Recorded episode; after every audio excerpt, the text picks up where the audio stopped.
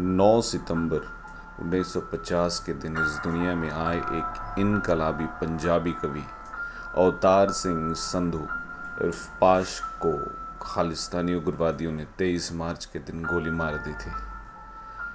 पाश की कलम से डरे लोगों ने उनकी जान ली थी। उनकी कविताएँ बेहद तल्ख और सार्थक राजनीति को व्यक्त करती थी। उनकी एक बहुत ही मशहूर कविता थी, मेहनत की लूट, जो आपके सामने आज मैं पेश करने जा रहा हूँ। मेहनत की लूट सबसे खतरनाक नहीं होती। पुलिस की मार सबसे खतरनाक नहीं होती। गद्दारी और लोभ की मुट्ठी सबसे खतरनाक नहीं होती। बैठे बिठाए पकड़े जाना बुरा तो है। सहमी सी चुप में जकड़े जाना बुरा तो है, पर सबसे खतरनाक नहीं होता। कपट के शोर में सही होते हुए भी दब जाना बुरा तो है। जुगनुओं की लौ में पढ़ना बुरा तो है। मुट्ठियाँ भींच कर बस वक्त निकाल लेना बुरा तो है। सबसे ख़तरनाक नहीं होता। सबसे ख़तरनाक होता है मुर्दा शांति से भर जाना, तड़प का ना होना, सब सहन कर जाना, घर से निकलना काम पर और काम से लौट कर घर जाना। सबसे ख़तरनाक होता है अपने सपनों का मर जाना। सबसे ख़तरनाक वो घड़ी होती है, आपकी कलाई पर चलती हुई भी जो आपकी नज़र में रुकी होती है।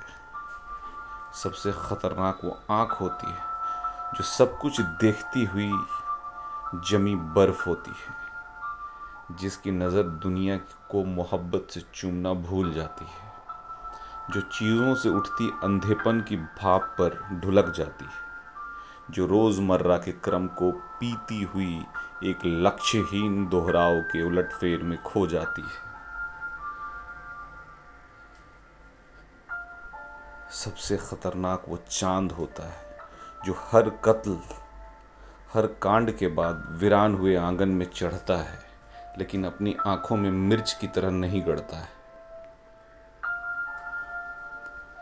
सबसे खतरनाक वो गीत होता है, आपके कानों तक पहुँचने के लिए जो मरसिए पढ़ता है।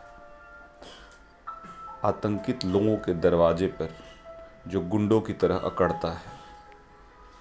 सबसे ख़तरनाक वो रात होती है जो ज़िंदा रूह के आसमानों पर ढलती है, जिसमें सिर्फ़ उल्लू बोलते हैं और हुआ हुआ करते गीदड़, हमेशा के अंधेरे बंद दरवाज़ों, चौखटों पर चिपक जाते हैं।